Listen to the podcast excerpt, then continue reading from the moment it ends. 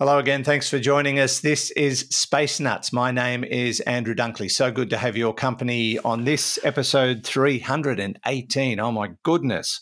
Uh, today, we are going to be talking about a moon, not ours, not one of Mars's moons, not one of the better known moons in our solar system. This is a moon that's been discovered, and they're sending out a probe to take a peek. Her name's Lucy. We're also going to look at uh, the upside down snow on Europa which is weird science indeed. Plus, we've got a couple of audience questions, both focused on the James Webb Space Telescope. So we will tackle those stories and more today on this edition of the Space Nuts podcast. 15 seconds. Guidance is internal. 10, 9, ignition sequence start. Space Nuts. 5, 4, 3, 2, 1, 2, 3, 4, 5, 5, 4, 3, 2, 1. Space Nuts. Astronauts report it feels good. And joining me, as always, is his good self, Professor Fred Watson, astronomer at large. Hello, Fred. Good day, Andrew. Nice to see your smiling face again. Good to see you too. How have you been? What have you been like- up to? Uh, oh, it's been mostly fine. One or two glitches, but mostly fine. But I wanted to tell you that uh, our correspondent, it's probably the best name for her, in the United States, Heidi, who we mentioned last week, Yep. because she wants us to mention as often as we can the word lithopanspermia. So we did that, and I got a lovely text from her telling you and I that she that we made her day, month, and year by mentioning mentioning our correspondence, which was lovely. So uh, a good shout out to Heidi and husband as well. And also, I had uh, the opportunity to chat on Monday night this week with our good friend David Astle. Oh, wonderful. Uh, David Astle, the star of episode 301, who came to help us celebrate 300th birthday, Yeah. the the ABC evenings presenter on in Victoria, Radio Melbourne, ABC Radio Melbourne, and Victoria, and. I think David probably wins the prize for the ABC's most prolific promoter of the Space Nuts podcast. So he's a big fan, and it's always great to hear from him. Oh, yeah, that's that's terrific. I'll pass on my regards, please. Indeed, we will. Yes. Uh, I have a little bit of feedback too. I got a, a message on Instagram from Jet Swain saying this is a big thank you to Andrew who has, who has kept my entertainment viewing going. Uh, when I thought I'd seen it all, Andrew put me on to For All Mankind, which I loved. That's a TV series about uh, the moon. Uh, it's a sort of alternative history program. Yes. I, I really enjoy it, uh, which she loved. And tonight I watched 13 Lives, which Andrew, um, which uh, like Andrew had me on the edge of my seat. You didn't say Colin Farrell and Joel Edgerton were starring. What a pleasure that was. Well, I didn't know who they were. I recognised faces, but I couldn't put names to it. Actually, when I was sitting there, I went, "Isn't that um, oh, yeah? What's his name?" Judy said, "Colin Farrell." I said, "Yes, yeah, that, yeah, and yeah." Mm, Thank you so much for your weekly inspiration. As a something year old corporate designer, I won't mention her age, uh, I've become, uh, during COVID, obsessed with the universe, Earth, and beyond. I've binged all astronomy podcasts, and Space Nuts is by far my favourite, and not just because it's Australian. Thank you. Please keep the entertainment recommendations coming, Jet. That's lovely. Thank you so much, Jet. Lovely to hear Yeah. from you. Now, Fred, let us get stuck into this week's episode proper. And uh, Lucy, Lucy is a good friend of mine, also a space probe, uh, headed for an asteroid which has now show, been shown to have its own moon. Now we've heard about this before, but what's what's significant about this particular situation? Yes, so we that's right. We've we've talked about Lucy before, launched last October, I think I'm remembering rightly, and it's heading out to the well, passing through the asteroid belt between the orbits of of Mars and Jupiter, and it will in doing that will actually fly by an asteroid, which will be its first visit. I can't remember which one it is. But then it is going to tour the Trojan asteroids of uh, Jupiter. And remember, the Trojans are these two groups, actually, totaling about 9,000 asteroids, which share Jupiter's orbit. They're clustered 60 degrees ahead of and 60 degrees behind Jupiter at the Lagrange points, the Yeah. points where the is there is a gravitational well and things collect there. And I think they're if I remember rightly, it's L4 and L5. They're the two Lagrange points that share the same orbit as Jupiter. And so this will be the first time that we've actually had the opportunity to explore the Trojan asteroids. Uh, Lucy will, I think, have a look at I can't remember whether it's six or seven of them, but Oh. it's a it's a record number that it's going to fly by. It actually makes um, it makes visits to both the leading Trojan asteroids, which, if I remember rightly, is called the Greek camp. Then there's the Trojan camp, which is the other one. I might have those the wrong way around, but it's going to visit both of those camps of, of Trojan objects. So a very exciting mission, which, as I said, we've mentioned before. But what's new and what's inspiring in its own way is that the Lucy team is continuing to make ground based observations of these asteroids that it is aiming to target. Mm. And they're doing that by this technique called occultations, where what you look for is the shadow of the asteroid cast not by the sun, but by a star um, passing across the Earth's surface. So as, as the asteroid passes in front of a star, the star's light is blocked out by the bulk of the asteroid. Yeah. And this is called an occultation from the word occult, which means to hide. Uh, so the, the asteroid hides the star. And if you have, so if you think about the way this works, there's the asteroid's passing in front of the star. So its shadow is moving along the Earth's surface. And if you line up a whole lot of observers, basically on, on a line that is at right angles to the path of the a- asteroid, then what you're going to get is different samples of the shadow passing over the Earth. And it's actually a great way of mapping asteroids because you can, by timing it very accurately, you know how fast the asteroid's traveling. By timing its disappearance and reappearance in all these different shapes, you can get a really good idea of the dimensions and actually the shape of the asteroid. And so that was happening. They did that, the Lucy team, some months ago. I can't remember. Beg your pardon. No, it was back. Yes, it was. It was in March this year. And they, it's one of the, the, t- tr- the target asteroids for the Lucy mission. It's the smallest of them, actually. It's about 25, 26 kilometers wide, a tiny object Yeah. considering how far away it is. And it's called Polymele, Polymele, P O L Y M E L E. And that's a Greek, an ancient Greek name. And so I looked it up to discover what it means. It means many sheep.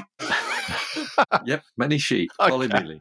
Uh, so in ancient Greek, yeah. So we've got the asteroid many sheep being visited by Lucy, but the surprise in their observations of of Polymele in March was that there was a second dip in the light of the star, or fall in the light of the star, shortly after the the main dip by the Polymele asteroid itself, and that is being interpreted, I'm sure correctly, as a moon of this of this object, which is about five kilometers in diameter. That gives you an idea of how sensitive this technique is, Mm. the occultation technique, because something five kilometers in diameter, a distance, you know, well, it's going to be roughly in the region of 800 million kilometers, because that's the sort of average distance that Jupiter is from from the Sun. Uh, then what they they are likely to do, following up on that, is to use the Hubble telescope. Uh, I don't think that's yet happened to essentially to essentially confirm the the existence. I mean, I, I don't think there's any doubt about the existence of this little moon, but to confirm its orbit, to look at how it changes, how its position changes over time, because it will orbit its parent object, Polymele, Polymele, and I think that you know that's such a great testimony to the power of the occultation technique Yeah. and what you can do from Earth with these objects, which are minuscule. The uh, the uh, Science SciTech Daily website, which uh, which reported this, has a very nice comparison that what you're looking at when you think about this this tiny object at that distance, it's the equivalent to finding a quarter American coin on a sidewalk in Los Angeles while you're on a skyscraper in Manhattan Wow. the other side of the country. So fantastic resolution. Yeah. Uh, as I said, it's you know it's what you get when you do occultation. So if these two things, you ready for this dad joke? Oh, here we go. If these two things hit each other, the asteroid and its moon, would that be a polymelee? Oh, I like it. it would be. It would certainly be a very woolly occasion. Dear, oh dear. I feel very sheepish worse. now. Um, uh, is it more likely, though, that po- uh, polymelee uh, or polymele or whatever we want to call it and the other object polymelee. are tidally locked? Very likely. Very likely. That would be pretty hard to confirm, but that's nearly always the case with these asteroids and their moons, which are actually quite common, Andrew. It's Yeah. not not a you know it's not a rarity. Um, even though I, I didn't mention this figure, the little moon, whatever it's called, it hasn't got a name. yet. Even though it's about uh, 200 kilometers actually from Polymele, I think it's likely they will be. At least the moon will be tidally locked, so it always faces the same side Yeah. to Polymele. Whether Polymele itself is tidally locked is a different question because um, you know a five kilometer moon is pretty small compared with a with an object that's 27 kilometers wide. Mm. So yeah, We know what um, Lucy stands for. no, it's not an acronym. It's not. Um, it's named after Lucy, the hominin that oh, was discovered in Africa. right. The, the, Um, the, the parent of humanity. That's right. Yes, and it's partly because it's you know it's, it's an origin story. The Yeah. the asteroids are all about the origins. These Trojan asteroids, we hope, will tell us about the origins of the of the solar system actually, because they're very ancient objects. As was Lucy, and of course Lucy got its name because when the discovery was made, the team actually the archaeological team spent the whole night celebrating with the Beatles song Lucy in the Sky Yeah. with Diamonds. That's where it came from. So, and if I remember rightly, I'm remembering now from when we talked about this last year, Lucy itself, the spacecraft, carries a, pl- a plaque which has various bits of poetry on it, including from the Beatles. So, uh, yeah, it's a really nice, very, very nice uh, little tie up of uh, what it's all about. And I'm sure we'll hear more of that kind of thing Indeed. when the spacecraft And gets out to the the Elton asteroid John does a fantastic cover version of Lucy in the Sky with Diamonds. A big hit for him too.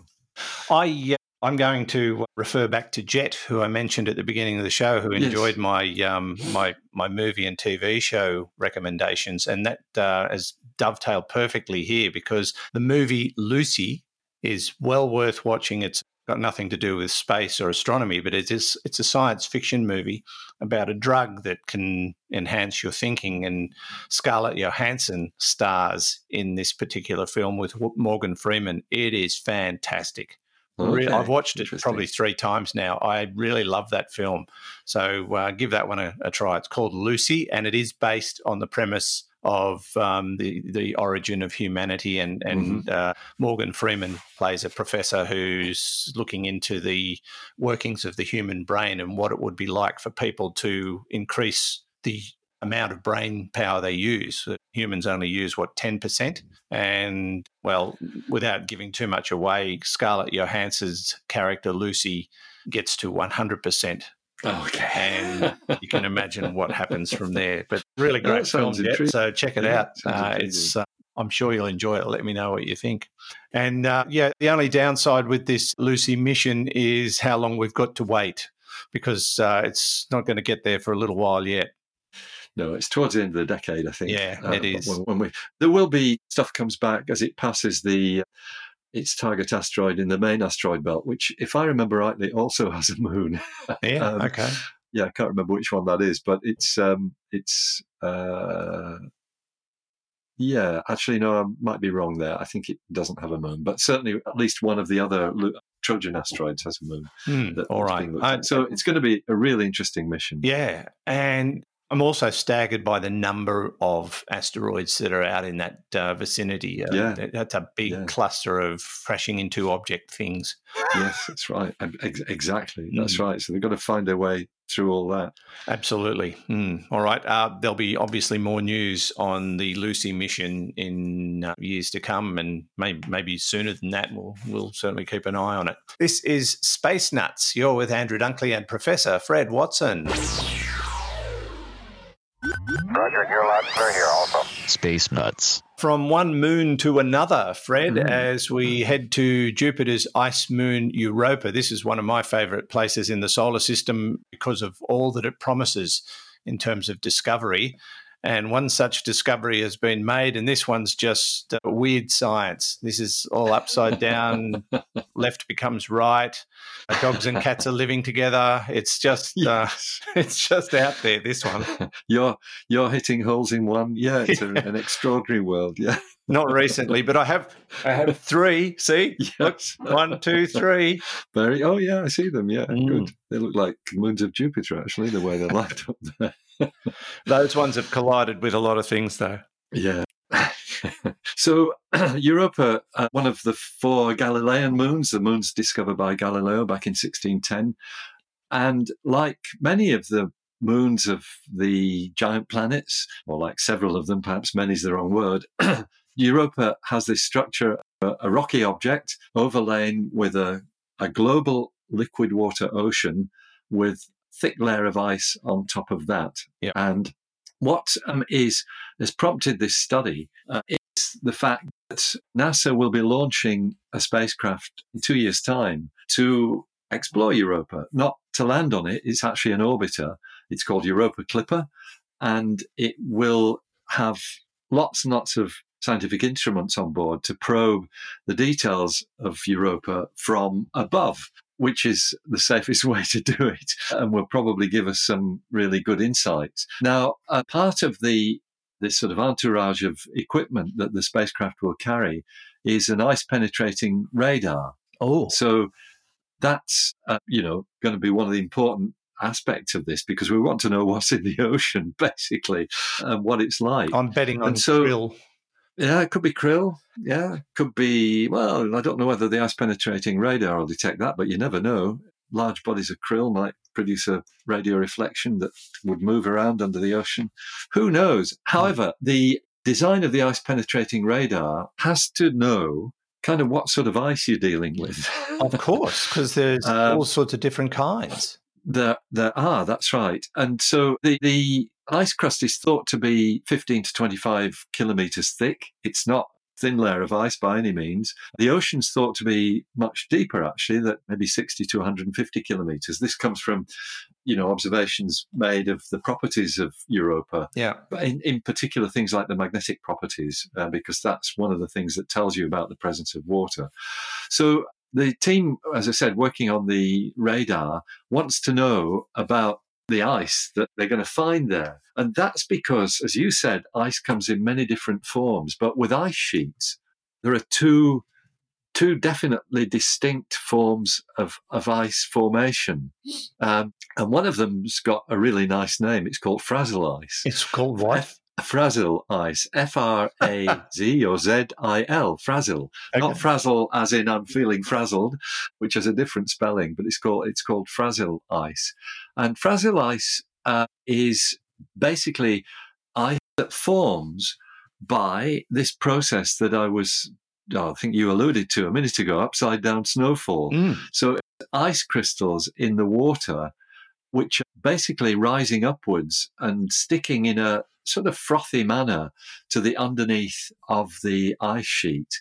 That's how the ice sheet's growing by this frazil ice. It's an accumulation of, of ice crystals sort of builds up underneath these sheets. And it's quite fluffy. It's not it's it's not solid ice. I'm sure it compresses to become solid ice over time Yeah. but that's the way it's formed. The other way, um, it's a different sort of ice, which has a basically has a different name.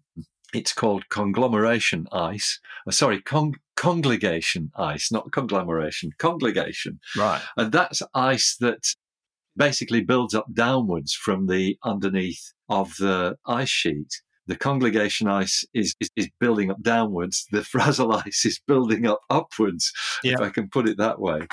And the reason why it's important, and is stuff we know from ice sheets here on Earth, you know, from Antarctica and places like that. The reason why it's important is the salt content of these two different sorts of ice is very different. Congelation ice contains 10% of the salt in the seawater from which it's made, whereas Frazil ice contains only one tenth of a percent, 0.1% of the salt. So one's nearly pure water. Wow. And the other's quite salty. And so that means that they will have different reflective properties when you're designing the radar. And so that's why this study is being carried out. And, and I think the, the current thinking seems to be that at least in part, the, the Frazil ice is actually the mechanism by which these ice icy crusts are built up on on these little worlds in the deep in the solar system. So the suggestion of behind that then is that the ice sheets that have been built up from that are less salty than was believed before, and that has implications for the radar. So Yeah. I think what they're going to have with this radar is design it for all contingencies that you know it will show up reflections no matter what the salt level of the of the ice is underneath it. Has uh, this upside down ice been confirmed? And if so, how, how do they know if it's happening under the water and under the ice? Or is this just a theory? It's it's it's confirmed on Earth, Yeah. but not on Europa. Right. So that's you're right. It's a theory. What, what they're doing is looking at the conditions that might exist on Europa and look at the physics of that and try to decide how that relates to these different ice formation mechanisms on Earth. So, so it is a suggestion rather than solid knowledge, and that's why I think the you know the the mission scientists are going to be looking to make the radar equipment as broadly receptive as possible to different layers of different levels of salt in the ice. Prompts another thought. If this ice is forming in whatever way on Europa and in Europa, does that mean that the ice is getting thicker or is there some sort of water cycle where it, it melts and refeeds the uh, the oceans? That's a really good question. Uh, I thought so. I assume is it's a great question. I should be a journalist. you should be a physicist. I think so. uh, there's, you know, you would imagine that there is some sort of cycle. I guess what we're talking about is, I don't know, the you know the formation of the ice on Europa. It's been there a long time. Mm. It may even be truly ancient ice that dates from the earliest history of the solar system, a bit like the ice that we that we find in comets.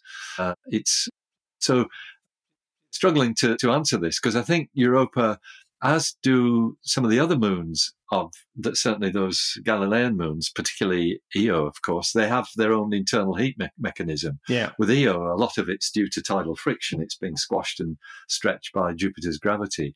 So the bottom line is that the the interior of Europa, where the rocky core is, is probably warm, and the probably does cycle the ice because there's there's clearly heat loss taking place from the surface because that's facing outer space and Mm. anything that's got temperature and the ice certainly does have temperature even though it's very cold it radiates into space so i don't know the answer though to whether the ice sheet is getting thicker constantly uh, maybe if you think about it intuitively as europa cools and maybe it is cooling over time i mean talking about geological time here now as europa cools then you're going to get more that water freezing and so yes the ice sheet might be building up to be to be thicker Mm.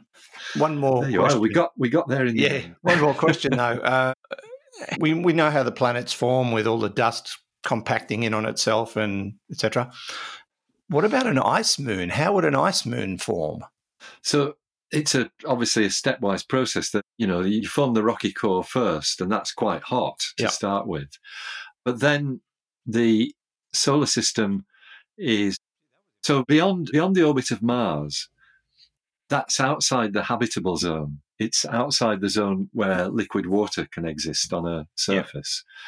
And you're within the zone where any water vapor would freeze to become ice.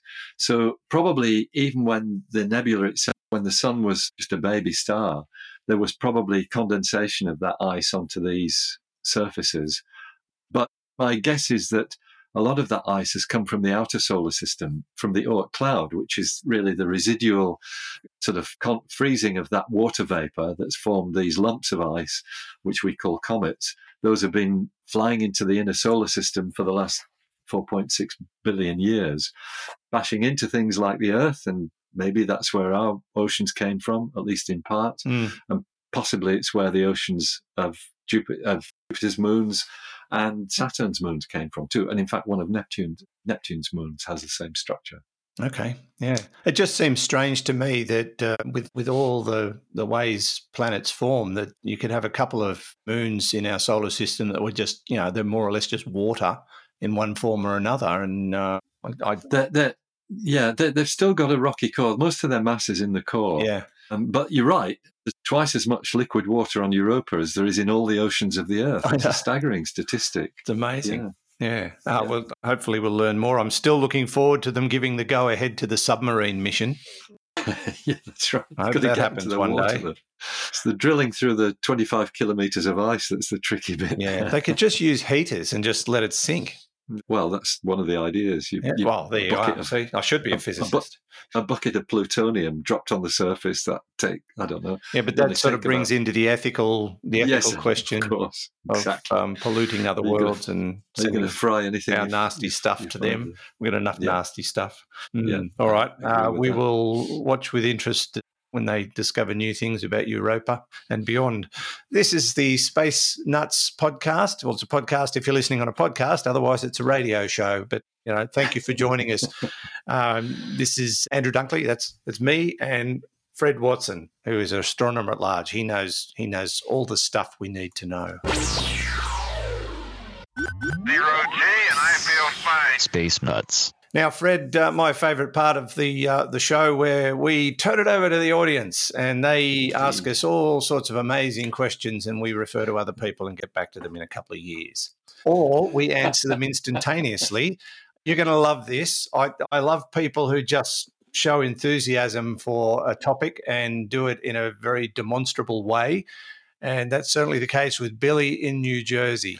Professor Watson, uh, Andrew, Billy Gerard, in great New Jersey in the Ooh. US of A. Hey, let's quick question. I recently saw the James Webb, the uh, space, the new brand new space telescope, has seen a galaxy far, far away. One they're saying may be older than the 13 blah blah blah billion years we think the universe is. Does this mean our estimate for how old the universe is may be wrong? And a follow up to that, if if that is the case, do you think, Professor Watson, the uh, square kilometer array may see something even older still? Billy Gerard over here in New Jersey, the great US of A. By the way, love the program. As we used to say around here, dittos. Thanks, appreciate the show. Keep up the good work. Over and out. Thank you, Billy. What's the um, game show that you host? I want to watch. Yeah, yeah, So I love your enthusiasm. It's fantastic. Absolutely. And I hope all is well in the greater state of New Jersey. Now, the James Webb Space Telescope throwing up all sorts of images and as a consequence, all sorts of questions. So, the image of a galaxy that may be not only far, far away, but older than perhaps even the universe. And does that suggest we've got the age of the universe model wrong? I guess that's what James Webb was sent up there to find out. It, that's right. So I haven't seen that report actually. Everything I've seen is pretty self consistent.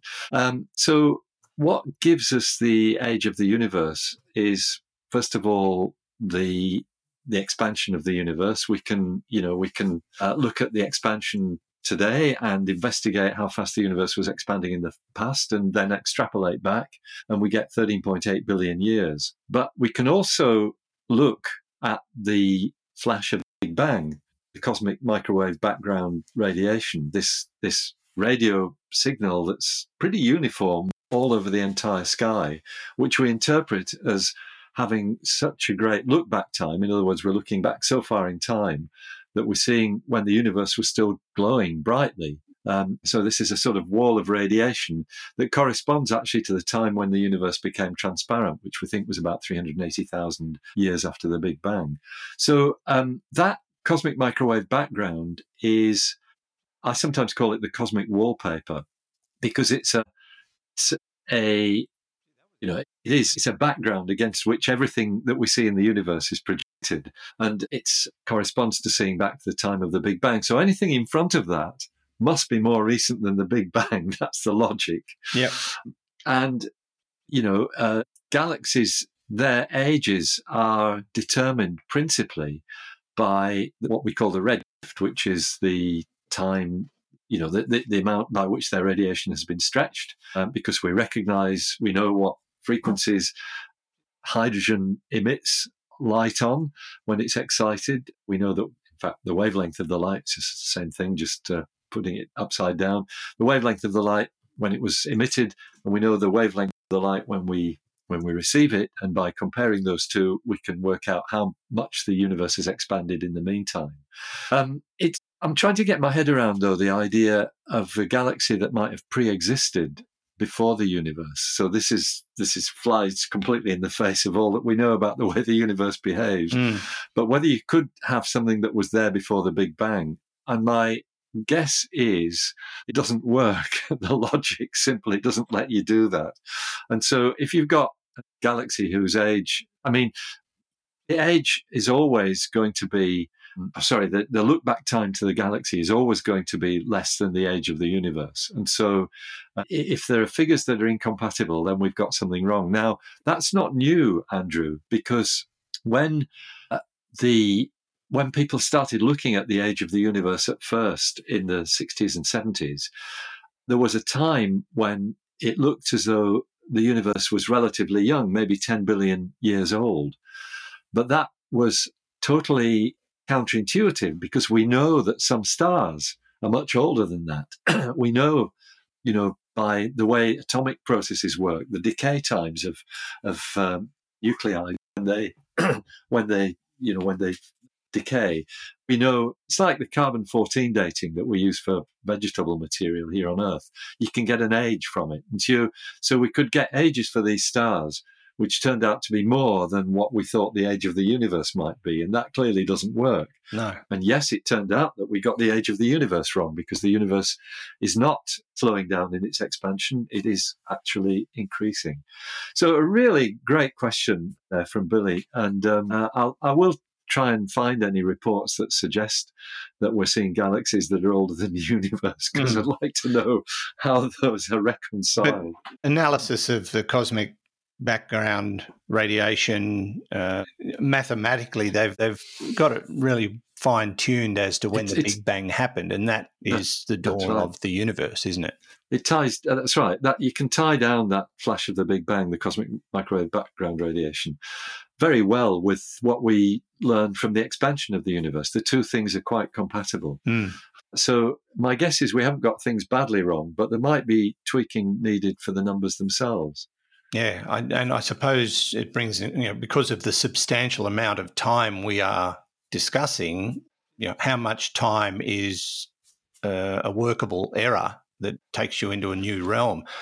I have found a story in newscientist.com that suggests James Webb has found a galaxy that predates the earliest known galaxy. Yes. So now they're saying the first galaxy or this galaxy it's been discovered formed 300 million years after the Big Bang. Yeah. And yeah. that there was, you know, the previous oldest galaxy was 400 million years after the Big Bang. So the timing still correlates in terms of yes. the Big Bang happened and then the galaxies yeah. formed. Yeah, that that might be it actually.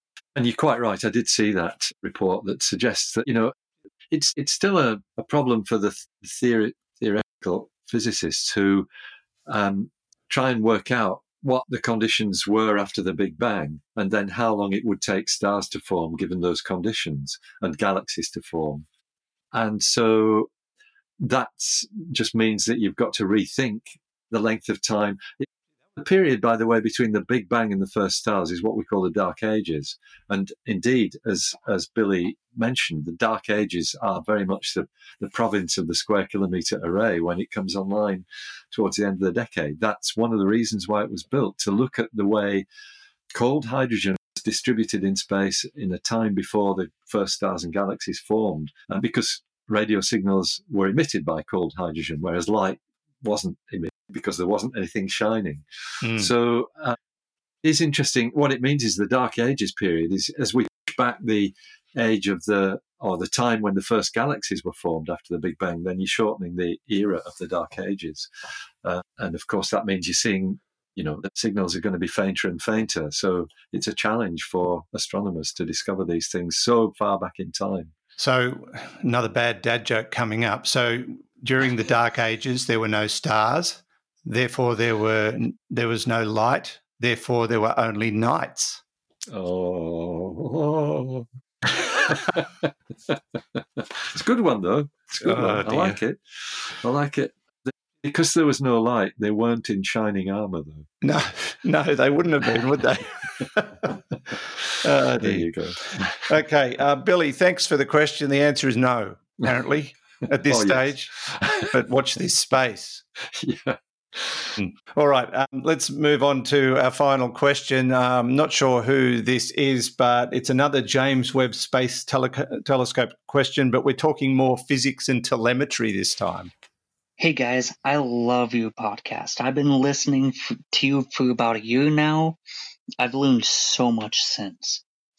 So, what I want to ask about is the JWST orbit and field of view. So, the JWST creates a circle around this L2 point, which I would like to call the JWST ecliptic for point of argument. So, how far out of this field of view, out of the ecliptic, can it see? And I want to know when this ecliptic will reach the point where JWST can see the center of the galaxy. That's something I'm really interested in. I hope I made sense, kind of making up my own terms. Thank you guys. Okay, thank you very much. That's a it's a good question. I think we've talked about how the James Webb Space Telescope moves uh, in the Lagrange point. There's, there's a lot more in that question than we've probably uh, Hmm. looked into before. So uh, I saw you nodding. So obviously you were you were enjoying unraveling this one. Yeah, no, it's a it's a great question, and um, most of which I do know the answer to. Oh, good, good, because I haven't got a clue. so our our our anonymous listener is absolutely right. The the telescope is in orbit around the L two point, one and a half million kilometers on the side of the Earth away from the Sun. So it orbits that point, but the the issue here is Andrew that it's always got to keep its sunshade, and that's the tennis court sized array of seven or eight different layers of, of shading material, shade cloth, if you like. Yeah. That's always got to be pointing back to the sun so that the telescope itself is never lit up by the sun. Mm. And so um, now, if you think of that sunshade, sunshade, and you can probably imagine most of us have seen pictures of what the telescope looks like. It's got this giant 6.5 meter mirror, which is facing sort of parallel to the sunshade. That's the structure of the telescope. Uh, and it, it's fixed, is that? The, the telescope doesn't move with respect to the sunshade. But to point the telescope, you tilt the whole thing. And so, what you've got to think of, I'm trying to avoid using my hands to describe this, Andrew, because not everybody can see my hands, but I'm going to do it anyway. Here's the sunshade. The telescope's pointing this way. Yeah. The sun's in that direction, Yeah. beaming its light onto the sunshade. So you can actually tilt the telescope uh, and within a certain amount, and I can tell you what that amount is, it's 39 degrees, so that you've got a coverage of 39 degrees in any one direction. But then you can also rotate it. This is so you're always keeping the sunshade pointing to the sun. Aha. So what you've got is this sort of donut shaped region of the sky, which is, you know, you could call it, as our listener calls it, the JWST ecliptic, because the ecliptic is the is the path of the, you know, the Earth around the sun. That's the ecliptic plane. So you've got this donut which the James Webb telescope can see at any time just by tilting itself slightly backwards and forwards in the direction towards the sun or rotating, being rotated around an axis that connects the telescope with the direction to the sun. So you've got this area of coverage. I don't know how many square degrees it is, but it, well, it's 30, 39 square degree, 39 degrees multiplied by 180. You can go all the way around. So as I said, it's a donut shape.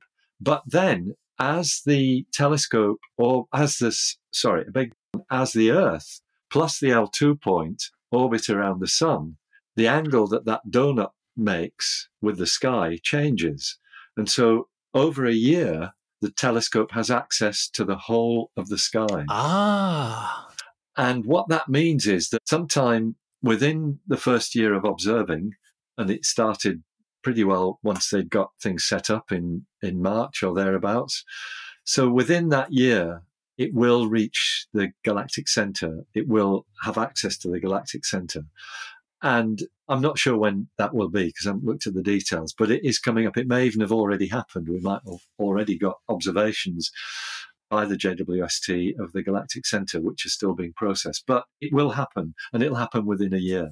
So it's uh, it's a very very clever arrangement, mm. you hmm. know, to keep this telescope cold, protect it from the radiation from the sun, but still have access to the whole sky. Yeah. And whilst you don't have that instantaneously, you do have it over the process of a year. The Galactic Center is, uh, well, invisible to us because of the dust. Uh, you know, traditional observation methods have given us nothing, basically, although we recently created an image of Sagittarius A star. But will James Webb get through that dust? Will we be able to actually see galactic center? Yes. So that's how uh, we know that there's a black hole there to start with. because infrared telescopes, excuse me, on the ground, uh, principally the Keck telescopes in Hawaii and the very large telescope individual uh, unit telescopes down there in Chile, the European Southern Observatories facility, they are they've both got infrared capability, not as good as the James Webb because there's still atmospheric absorption, but it's using that that has allowed astronomers, two groups of astronomers, both of whom have now won Nobel Prizes, mm. to watch stars orbiting around the black hole in the galactic center. And that was all done with infrared radiation. And so the James Webb will see those stars. It will actually resolve the stars near the galactic center. That's why our listeners are so keen to hear about it, I'm sure. But of course, you know, the movement of those stars has now been observed for more than 20 years, which is how we know they're orbiting around this invisible point, the black hole.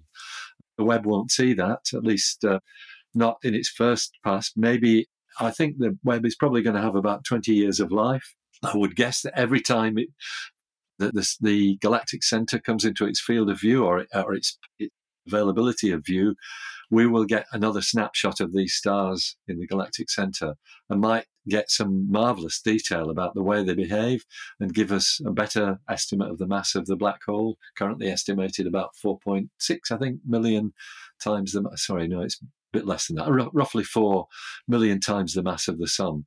Um, 4.1, I think it is. Sorry, I can't remember the number, but it, you know, it's a big supermassive black hole, and we're learning far more about it. And of course, as you said, the Event Horizon Telescope gave us the first image of the yeah of the uh, material around it. Mm. All right. Um, so, great question. And, oh, uh, fabulous uh, question. With yeah. a good answer, too, because it's, it's going to happen. Yeah. Can't wait. That'll be really exciting news.